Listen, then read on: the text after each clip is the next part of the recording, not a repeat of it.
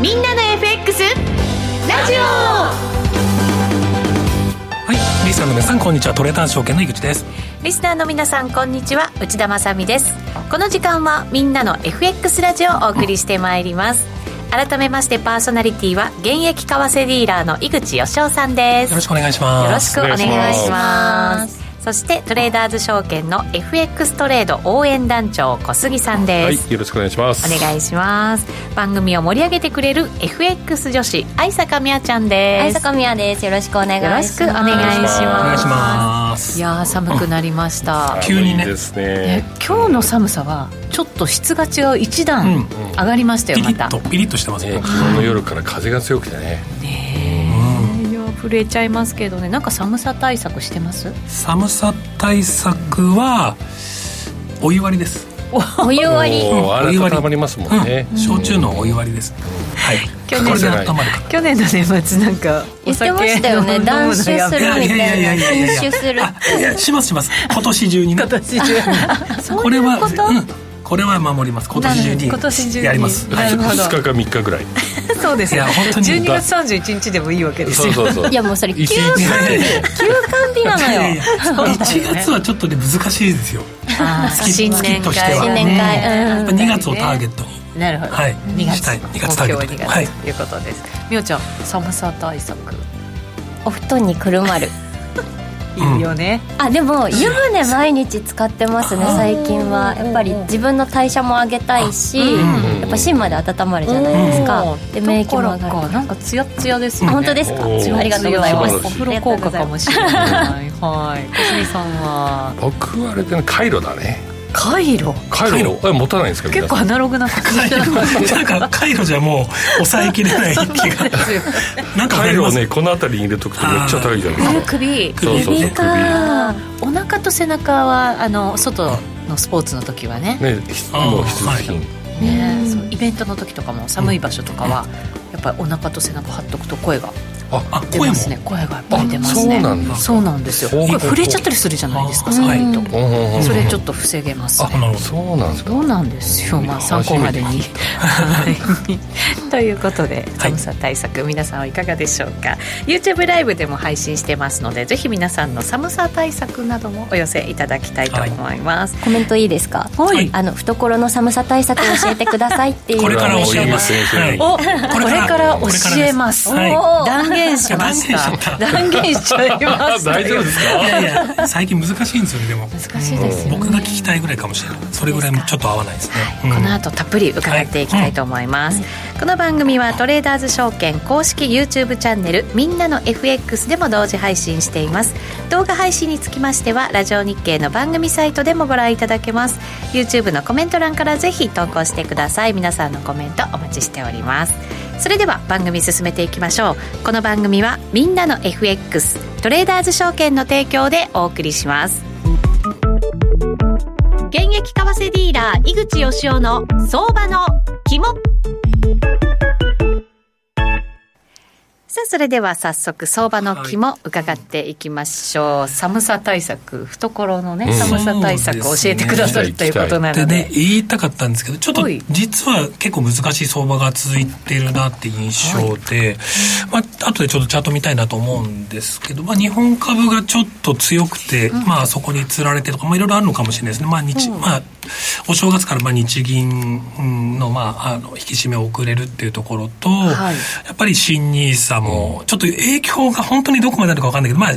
やっと後付け的にやっぱ新ニーサも影響あるんじゃないかって言われでてるもし、まあ買いが入ってるのは間違いいや、なそいうでですしょようねね。間違いないですよね。で、その多くが、まあ、あの S&P 連動とか、オルカンとかっていうところなので、まあ、今日当然、あの、円売りドル買いっていうところも、なくはないだろうな、とは思ってはいるんですが。外に流れるってことですよね、まあそうですねお金がそこはうんはい、ただまあそのあまりにもねちょっとみんながこう新ニーサで買い買い買い買い言ってまあオールカントリーとかやってるとちょっと崩れる可能性はありますよねうんうんなんか一つの方向にガーッと向かっていくときそうでっすてあねりますよねみんなそっちに向かっているので、まあ一旦崩れるんじゃないかなっていう株はねどっかで大崩れするような気はしますけどね、これだけ盛り上がっちゃうとどうもちょっとそっちのあのー見方をしたくなるタイプなのでそうですいった調整って意味ではね、そうですねあるかもしれませんよね多分靴磨きの少年とかも多分ねそうそうそう確あかりにまねすよね。ねで多分崩れるところを待ってる人も多いし、はい、うんね、そこでみんな一斉に始めようって方も多いと思うし多いと思います崩れたところもしっかり狙ってるって人も多いだろうし、うんはい、あのボラティリティはね幸いありますからね今ね、はいまあ、株も為替もそうなので、まあ、チャンスは多いかなというふうに思っておりますはいでも為替は難しいんですね、為替ねちょっとチャート見ていいですかはい行きますかちょっと1時間足は少いし見てもらいたいんですけど、ドル円の一時間はい、足ちょでっすと動画の方だけになっちゃうんですけれどもここですね、えーこれ先週の木曜日の値動きなんですけど、えーアメリカの CPI がああっーてえっ、とあの総合もねコアも両方ともあの予想を上振れたんですよ、まあ、で当然これで上したがってるじゃないですか大体これ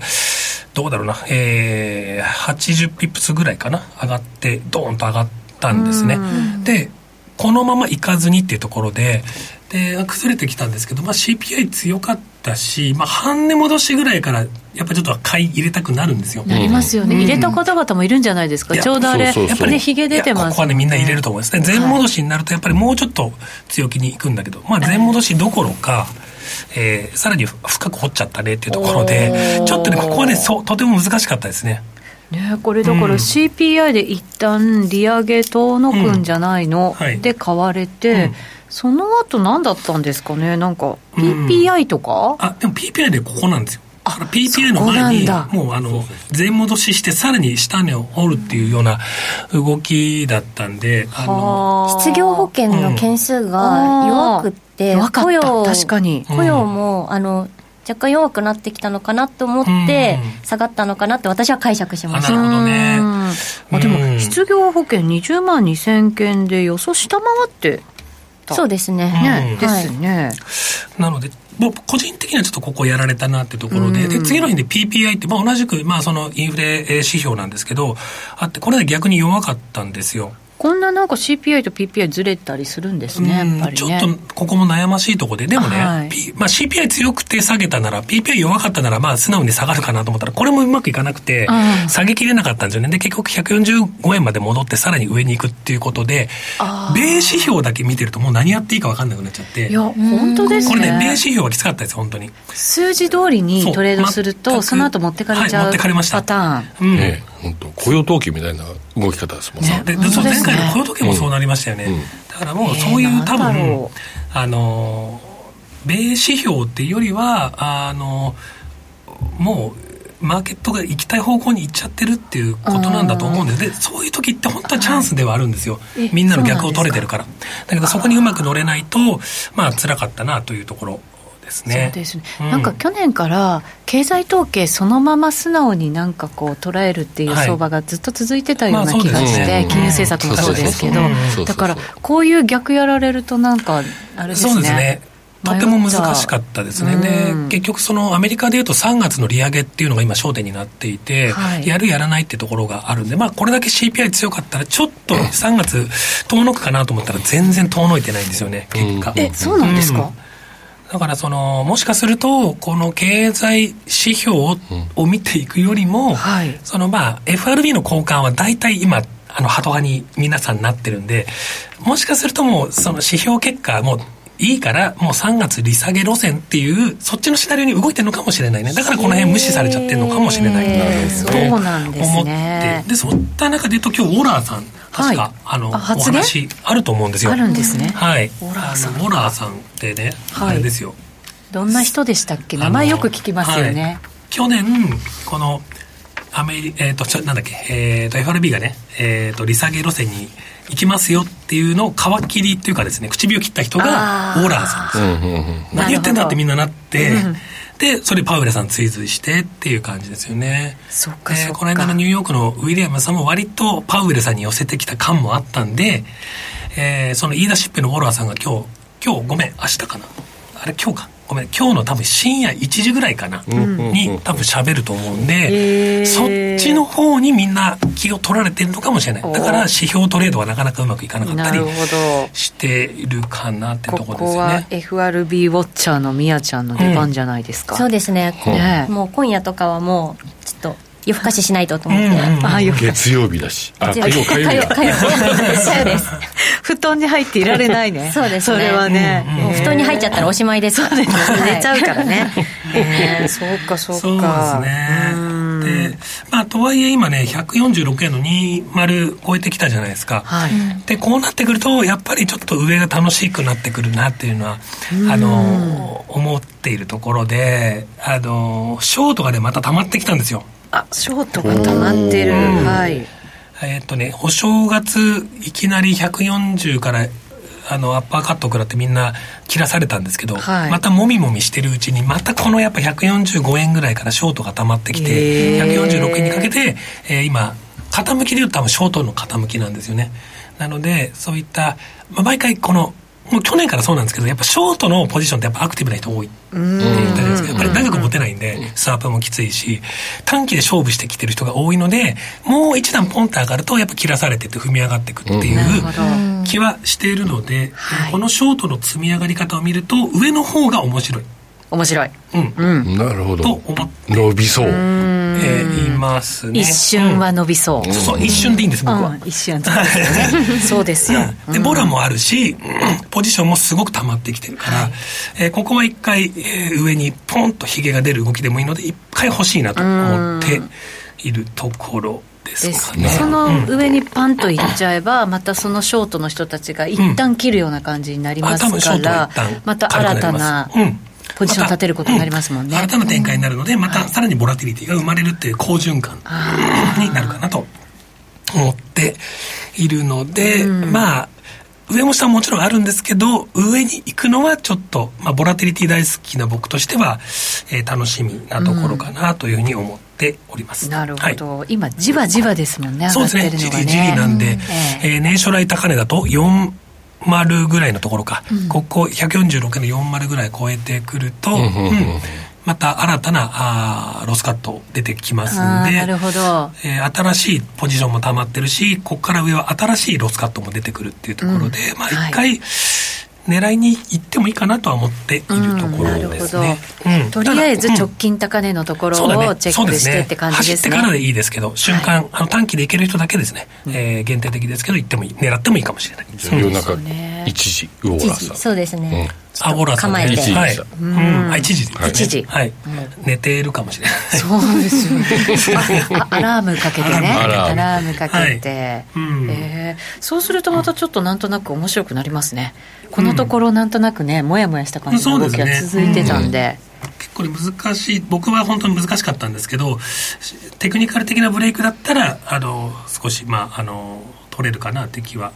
しておりますんでなんかドル円も含めてですけど、通貨全般あんまり動きがなくなってる感じしません、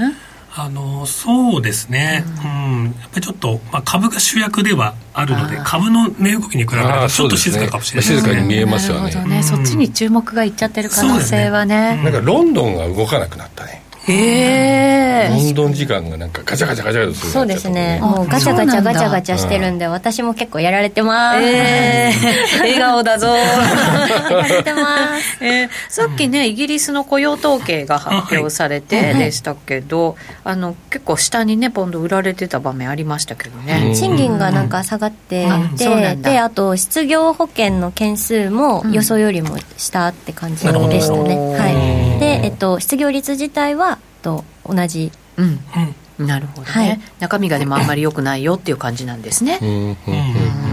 かりましたこの後このポンドのポジションを持っている方がゲストですおなるほどそうなんですね。楽しみですお知らせを挟んでお呼びしたいと思います、 はい以上ここまでは現役為替ディーラー井口義雄の相場の肝でしたみんなって誰だよというタレント有吉弘行さんのテレビ CM でおなじみのトレーダーズ証券みんなの FX。みんなの FX はコツコツ貯まる高水準のスワップポイントが魅力です。今なら対象通貨のスワップがさらに高くなるキャンペーンを実施中。他社より1円でも安い場合にはその差額をキャッシュバックして業界ナンバーワンの水準を目指します。現在最大100万円がキャッシュバックで受け取れる新規口座開設キャンペーンも実施中です。取引をしながらキャッシュバックがもらえるこのタイミングをお見逃しなく。キャンペーンの詳細はホームページをご確認ください。みんなの FX を提供するトレーダーズ証券は、関東財務局長金賞第123号の金融商品取引業者です。当社が提供する外国為替証拠金取引は、元本や利益が保証された取引ではありません。また、お預けになった証拠金以上の損失が発生することもあります。ご契約にあたっては、契約締結前交付書面をよくお読みの上、リスク等をご理解いただき、ご自身の判断で開始いただくようお願いします。みんなの FX ラジオ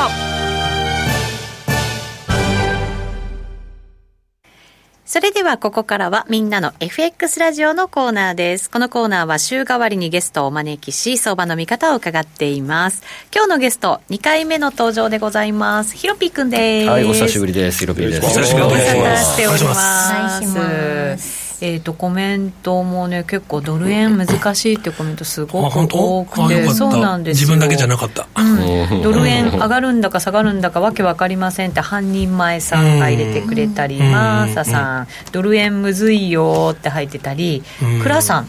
えー為替ディーラー、井口総裁のゲームチェンジ発言お待ちしてい ます。願いしもまうですもね総裁どうですか年初からもうゲームチェンジしちゃってるからね しちゃってる。あーだってもうみんな下下言ってたのがもう上まあそう6円ぐらいいってるでしょ、うんもうゲームチェンジですよ確かにそうですね、うんはいで一は緒ではにしてうん今日のゲストはどうでしょう最近のトレードはい。いやー、むずいっすね、去年から。むずいっすか 去年からっいやてむずい去年も去年苦から労したし、今年も苦労するし、参ったなと。まいったな超参りました。 そうです ねドル円は、えっと、年越しで含み益、まあまあ抱えて、いい感じだったんですけども、なんか年初からあれよあれよと上昇し、上がりましたよね、勢いよくなんか僕何も悪いことしてないんですけ ど、ポジションはどっか行ってしまって、どっか行っちゃったどっか行っちゃった。どっか行っちゃったうん、それエラ残ーか念なみたいな。はい、でわけわかんなくなって今ポンドやってる とそうなんですよ、もうドル円と黒線は今年卒業して、まだ今年始まったばっかりだけ どあの全然関係ないあのドル円以外のドルストと、なんかユーロオージーとか関係ないクロスやろうかなと、えーもうねむずいね円絡みが難しいいやー難しいしいもうなんか去年から特にですけれども、多分これ金利差から来る流動性が今までの自分のやっていたなんでしょうね動き、と全然違うんで、えー、取れないうん今までよりも流動性が大きくなっているやいってやことわかんないですけど少もななんくかって止まるべきところで止まんなかったりだらだら戻していっちゃったりとか、もう10年15年の中で一番やりにくいっすねやばいじゃないですかピ多ン分チじねゃボんラがボラがねあるってことだと思うんですよね、あ行き過ぎちゃうってことでねすハーパーか、自体はねやっぱりあのこの本当に、えー10年ぐらいの中でこの23年って一番あるじゃないですか、うん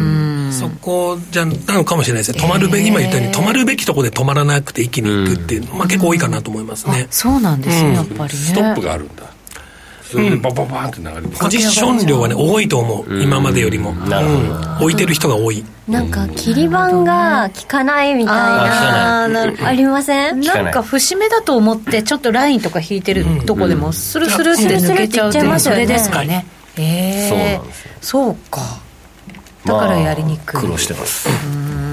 じゃあ今までの考えをこう変えなきゃいけない時ね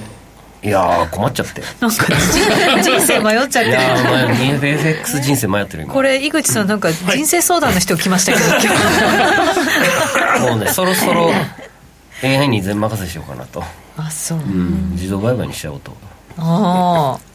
社員使って開発させてやばいなんかしょぼんとしてきましたけど大丈夫ですか番社組長のおもちゃをみんなに開発させてますああそうなんですね今じゃああれですか、はいえー暗号通貨いやもうねビットコインとかはねまあ最高の年でしたね去年も、うん今 FX 月ともは全然やっぱ違いますね全然違いますねねえ何でも言うこと聞いてくれるんでそれだからさっき言ったように流動性があるのとないのの違いなんじゃないですかやっぱり、かな、まあね、まあ、ビットコインイーサリアムも買ってればいいからねそんな感じでした、もう両極端でしたね、はい、とはいうもののこれというもはのの為替の番組でございますそうなんです よはい、はい、えー、どうしましょうヒロピーの今週の戦略です、はい画面共有お願いします、お願いしますえーフィボナッチ引いて、レジサポライン引いてあれドル円じゃないですか、はい卒業したはずのいやいやいやいやあそうでした本当だいややるとは言ってないあそうかやそうるとは言っかてない分析をねとりあえずそうリねスナーの皆さんにお知らせするだけして、私はやらないかもし私は。 私れないは、はい、私は私は今、あのポンドドルをショートしておりまして、ポンドドルをねあのドルのロドルをロングあ嘘ちょっとやっぱなし えっ とねこの迷ってる、うん、この冷やしのこの大きく下落いたしました、いうんあちょっと下ね若干あれだなはい、えーフィボナッチの61.8%戻しと、このレジスサポラインがはいぴったり重なる、うんこの147円の、まあ、4540ぐらい、うんまあ、ここまで待って売るぐらいならいいかなと思ってますあまあただしここを抜けるのであればもう知りませんあねっていう感じですかねうん結構なんかもうちょっと上見なきゃいけなくなりますよね、うんですねねそうなんですよもうなんかさあのドル円もあんまりね言うこと聞いてくれなくてですねしょげておりますよなんとなくじわじわ上がっていく相場って井口さんなんか長持ちする時ってあるじゃないですか、そうですよねねあの、一番きついですよ、でも。きついですようん持ってる人にとっては一そう番なんですよねいやきついですねきついですよ。切りにくいし思いっ入りにきくりいし切れないし、まあ、じりじりと詰められていくような感じうんになるので、まあ、逆に言うと、まあ、円安相場にありがちですよね、そのじりじり上がっていくっていうのはね。えーそうなうんだ、ん、去年のねこっち側は本当見た目以上に難しかったんでうんうんあのねこういうね全戻ししてちょい割れってのが多かったんですよこっからも結構戻して結構全戻しが多いんあーでそもれう井口さんさっきね解説いただいた今年の相場もそうじゃないですか、あそうですちょか、っとね、でこうんここもそうですよね8月も、うんこういうのが多いんでだからもしおしめ買い狙うんだったらもうこういうもう全戻しとか、したところ144の、うんうんかもうここまで来たところを思いっきり逆張りロングの場合はだったらいいかもしれないです、うん去年の値動きをこう学習して、えーやるとしたらですねそうまあ、でやるならもうそういうちょっと今までだったらあのこ夢は大きくブレイクアウト狙いたいと思うんですよあのおしめ買いの時はもうね全戻しからあえて買いで入っていくみたいな思いっきり逆張り、うんちょっと浅いと捕まっちゃうかもしそうれななんいね、ですよ浅い深めにねとそうなんですよなんでこの辺のなんか上昇でフィボナッチとか引いて半値押しだからっていうのがあんまりやらない方がいいなとうんそれで負けまくったんで僕は確かに戻り切るまでねそうでとすころまで待って、うんこれもそうですねほぼ全戻しですガーン上がってねこの大陽線が出てここもうね浅いとこ入ってくるやつじゃないですかいや買いたくなりますよねそうここまで深く深く押されるから、もうどうしようもなくなってなんかこの辺で切っちゃってで切ったら上がっていくみたいな、ねまあうん上がっていくみたいな、もう困っちゃうよと、うん困っちゃうよと、困っちゃうんだね、うん、ヒロピーは困まっあ、ちゃう難しいですよねあれだけのねはい大きい予選出て、うん半値でも戻らないってちょっとやられちゃいますよね最近日中でもなんか高値もしくは安値抜けて走るのかなと思ったら戻って、結局また方向が同じっていうそう動ねきこのがこの数日本当そうなんですよ多いですよねうん、でやられちゃってたんですけどでも今年の始まりぐらいからは結構いいボラティリティで、そう急激にいいいい予選出たりはしてたんですけど、まあ、ここに来てちょっと難しいかな、まあ、僕の僕はね最近この、え3日4日ぐらいはちょっと厳しいなって感じです、はい特になんか経済統計とか出た時の大きな動きには注意かもしれないですうね、んうんそうですねいう意味ではね、そこでなんかこう高値追いしていかないで、うんちょっと待ってから引きつけてそう入るでもうね、本当さっきも話したけど、そこじゃないのかもしれないですよね。うん。まあ、昔の CPI ってこれぐらい動いてたよねって、もう払拭しないといけないかもしれないですね。もう CPI じゃ動かない。AI が動いて、あと終わりって感じ。ね次の注目って何になるんですかねとりあえず日銀う、まあ、日銀と FRB がどう思ってるのかっていうことなんじゃないですかね。で、多分もう決まってて、指標なんて関係ないっていう雰囲気になってるのかもしれない。いえやーでも確かに指標がもう当てにならないというか、うんなんか指標の結果通りにトレンドが出なくなっちゃって出まないすよねね先週の CPI と EPPI といい、プラスアメリカの金利が下がってもドルが買われるとか、だからちょっとねなんかこうしっくりだってなんかつい最近見たら4%切ってると思ってあこれドル売りかなと思って売ったら痛い目見てますからねそうなのよそうだからこそこも当てにならないっていう、うん。そう経済指標でもトレードできないんで、ね僕のファンダメンタルズはもう分析が、ですよねチャートだけ見ましょうっていうフェーズなのかもしれないですね。いやうんそうなんですよねうんうん、しかもなかなかそういうこうポイントポイントがね、スルッと抜けてしまうっていう可能性もある中でそうです難しい相場、はい守るためにはヒロピー君はいどうしたらいいですか、 ドル円黒線をやめるはいということでポンドドルいきましょ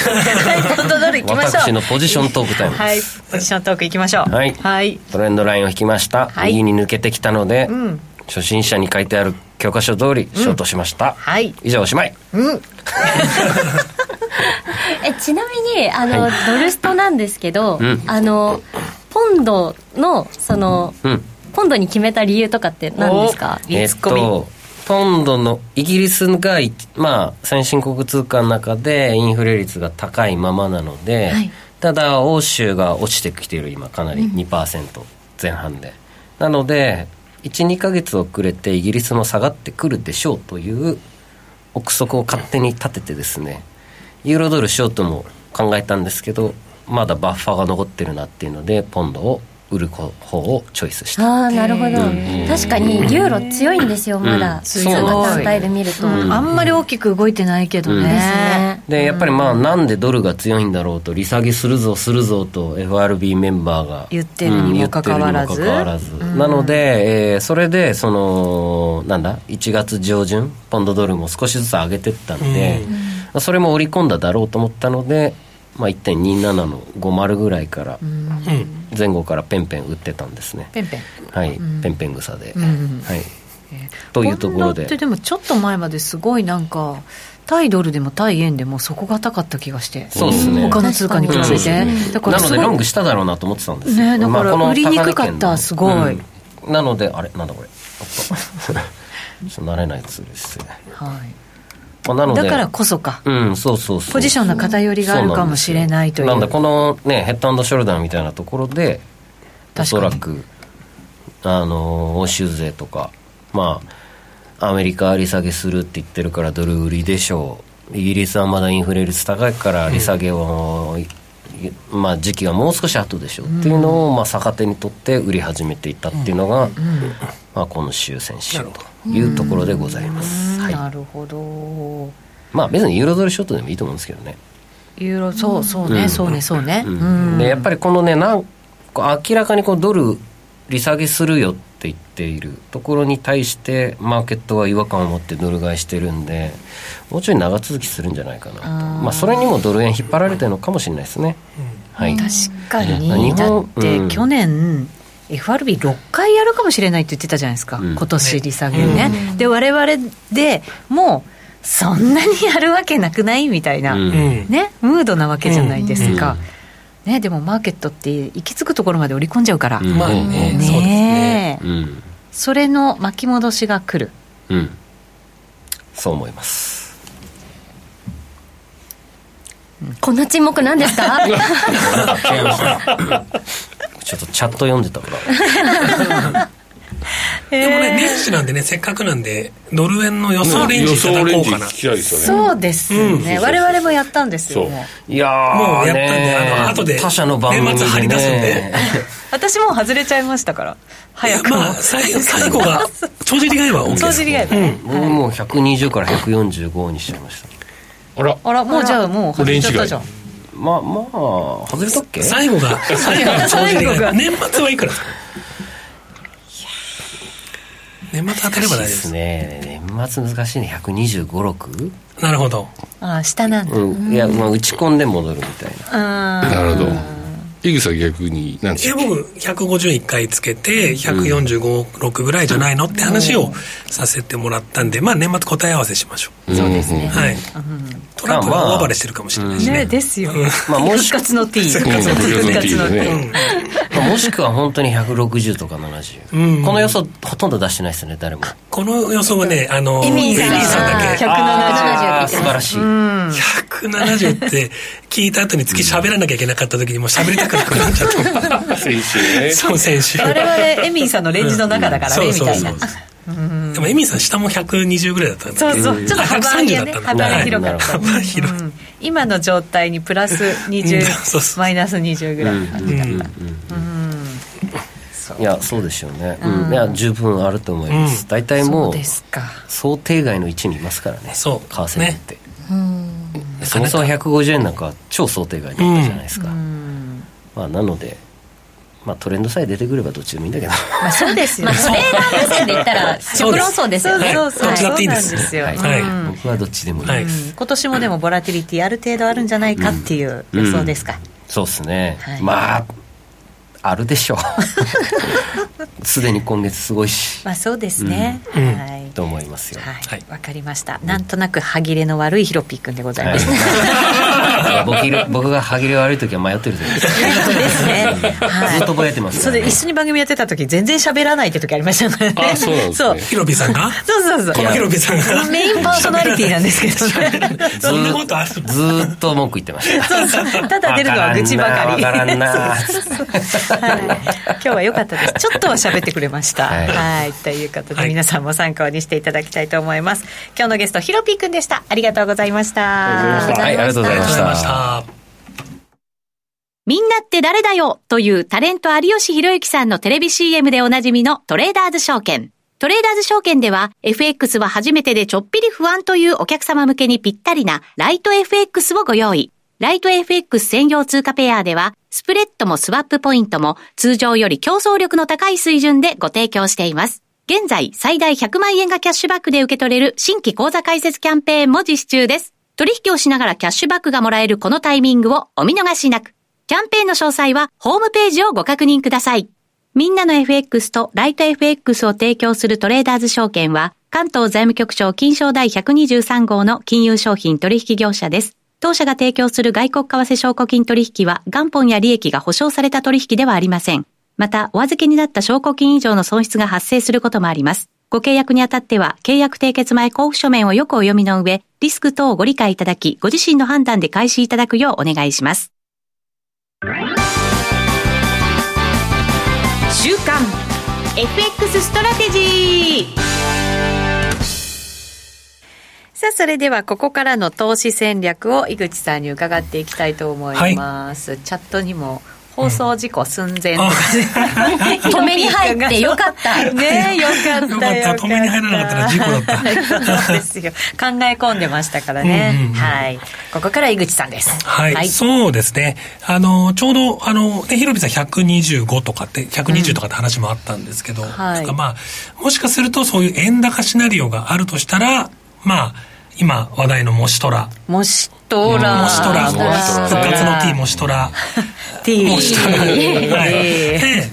あの、ちょうど今日ね、アイオワの、あの、予備選がありまして、えー今日初戦だったんですけどね、えートランプさん、まあ、圧勝と。ねえいうことで、えー、もし虎ではないんじゃないかと。いや現実な味をかなかの確率で虎なんじゃないかと。だった虎さん T なんじゃないかなっていうところですね。はい。で、1月23ニューハンプシャーでもう3月になるともうスーパーチューズであっという間。いやーに早いもうこの辺りで、えー出てきて、まあ、見えてくるんでしょうね、この辺りでねあ。そうですよねはいで、じゃあ、もしトラに備えるとしたら何があるのかっていうとですね、やっぱりトランプさん何言うかなと思った時に、やっぱりドル高けしからんはあるんじゃないかなと思うんですよね。でしょうね。うん。で、その、当時も言ってましたけど、俺は、あ俺はって言っちゃった、すみま せん。私は定期入り人間だっていうこと、まあ、再三言ってたんですよね。で今のこの5%の金利に対して、まあ、プレッシャーを、まあ、まあ、利下げしてるとはいえ、はいもっと金利を下げなさいと。金利高すぎる金利ぞと高すぎるぞっていう、この2つはある、まあ、よ、まあ、ある話かなと思っているので、まあ、結局どっちももしトラになると、ドルまあ、ド安ル円は要因によ上ります下ね要因ですよね。うん。これへだからそのトランプラリーでドル円が上がったっていうのは、まあ、あれは、まあ、当時100円だったし、まあそうですよね。あの金利もね、あの時0.5%ぐらいだったんですよ、2016年の11月ぐらいで。で、全然今とシチュエーションがガラッと変わっているので、トランプさんが、まあ、4%とか5%とかって金利に対しては、やっぱり言ってくるだろうなって思いますよね。ーうんもうなんか振り返ると、はいあの時なんであんなにドル円が駆け上がったのかすらちょっと自分の中でトレンド覚えてるんですよ、理由がなんか思い出せなくなってきまですしねまたあ、経済対策で対策かまあいえーともう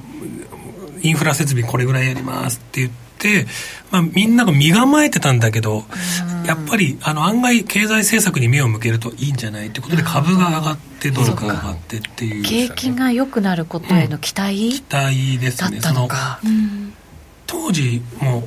なんか「もしとら」って言葉は今でも使われてますけど当時も確か伝われて使われてたんですよ。えー、知らなかった、うん、でその時の当時のモシトラっていうのもトランプさんがなったらもう経済ガタガタになるよみたいなのがちょっとみんなビクビクしてたところで、はいまあ蓋開けてみたらちゃんと、えー経済対策取るしやっぱりトランプさんなんだかんだ過激な発言とかしてますけどビジネスマンですからずーっと第一線でやってきた人ですからやっぱり頭も切れるし経済も分かってるしちゃんとした政策も出してくるってあっていうところでいくと、まあ、そこがマッチしたんだろうなというふうに思いますんで、あの相変わらずのトランプ節は聞こえてくるんですけど、あのーまあ、ドル高けしからんとか、金利はどうのこうのって言いつつも、多分、あの、そこまで大きく介入はしないんじゃないかなとは思っています。だから、局地的には、まあ、ドル円って円高になると思うんですけど、はいまあ、多分、瞬間だと思います。瞬間はい。トランプさんを、あ、だないや、パウエルさんがトランプさんの言うことを聞くっていう感じもあんまりしないんで。そうなんだうんいやなんか P さんがなんか P さんもうクビだとかってすすぐ言いそうだもん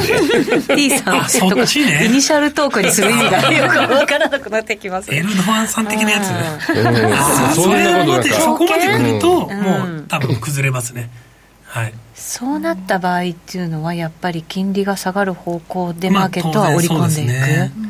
いや、トランプさんね、そうは言っても、で、当時トランプさんの時、ちょっと思い出してほしいんですけど、はいまあ、トランプラリーでものすごい上がったんですよ。うんでわかりましトたランプさんがなんか喋るとバーッと動くんですけど、はい全部ね、ヒゲで終わってるんですね。えー、そうでしたっえけだーかそうらなんだ本質的なボラティリティって実はあのトランプさんってくれてないんですよ瞬間的に、まえーあの人が喋ったことに対してマーケットが反応するだけで、あの実際あのそこまで過激な発言をしているようで実際に動いてないってことを見ると多分トランプさんそうなんじゃないかなと思うんですよね。はい、へー結局は、そうまかあ、あの言うは言うけれどもそこまでの影響はないっていうのが、あの実際のところなのでトランプさんが喋ったりとかするところは逆にチャンスえーかなとは思いますもうシトラは逆張りなんだねもしトラはそうですねいやだからそのトランプさんからですよねこんなにトランプさんの発言に、要はトランプさんの発言がテキストマイニングっぽくなんかえー、と AI が反応するみたいな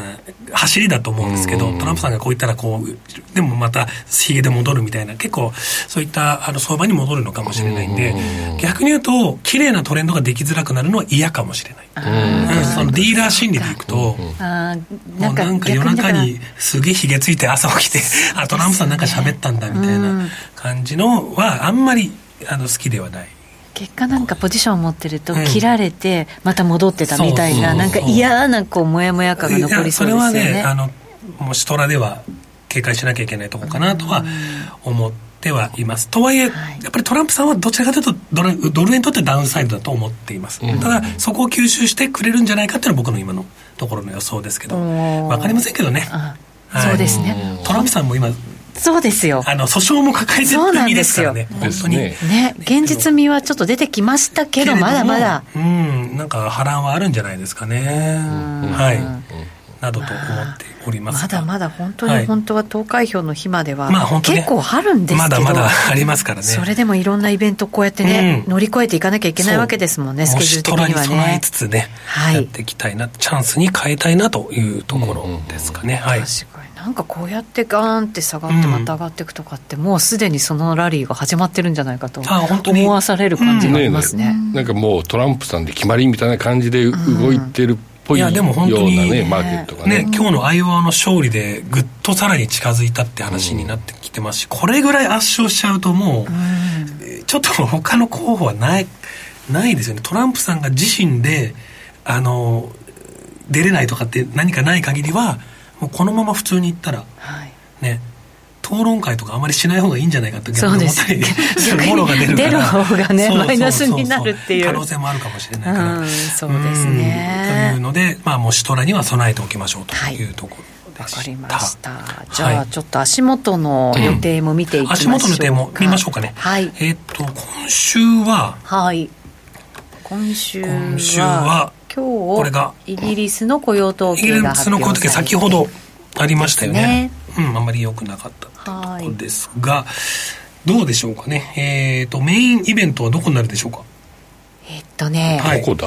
こアメリカの小売りそうですよかねう。んこの中で言うとやっぱ小売りですかまね。あそとうだねミシガンかミシガン。ミシガンねそう、ミシガンも何気にね、ね動き動きますよね動きますよね金曜日のこう油断したところで、そう夜中に夜中なんです大よ体ここれこお酒入ってる時ですからね。そうそうそう深酒やめないと本邦 CPI は本邦 CPI 本邦 CPI。はい。あほん本当だ本邦 CPI 忘ねれてたダメです よそうだよねここだよねそうの CPI そう動だかないんだよな。でもな。でも日銀にまあ一応今ね注目が集まってるとするそうでなすらねば、この数字大事かも、大事ですよも私は注目してまうすおお来た、うんみやちゃんのそうですね。はい触らないけどうん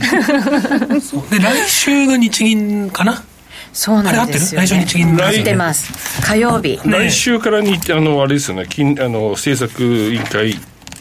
月曜日から始週がね始まりままっすて、よね火曜日に発表されます、はいなのでここあたりから、あの報道にも注意しなきゃいけないいやそうですね毎度毎度やめてほしいっていう今年の世界のこう中銀の中で日銀が一番の、一番トッでプすバねッターですね日銀カナダ ECB って出てきますよねねあのそうあの多分、あまあ、今回は1月はなくて、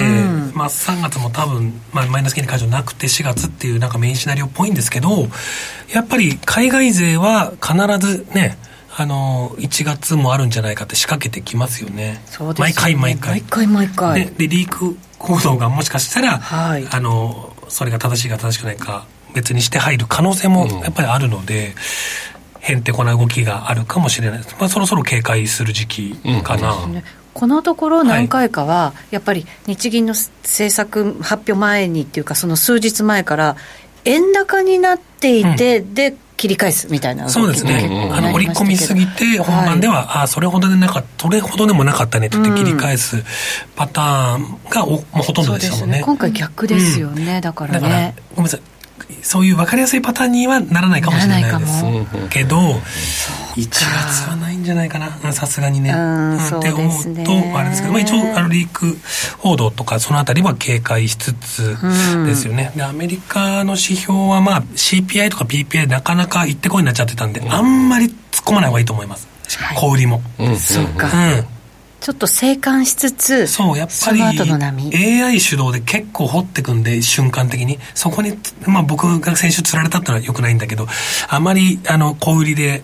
CPI で動かないなら小売りでは難しいんじゃないかなとは思いますんで。確かに。うん、行き過ぎには注意しよした方がいいかなっていう感じではありますね。ねうん。まあ、ミシガンもしかりですけど。そうですよね、井口さんはやりにくいって言ってるんですからね、うんうん我々が簡単なわけはないあいやいやいやそうですよね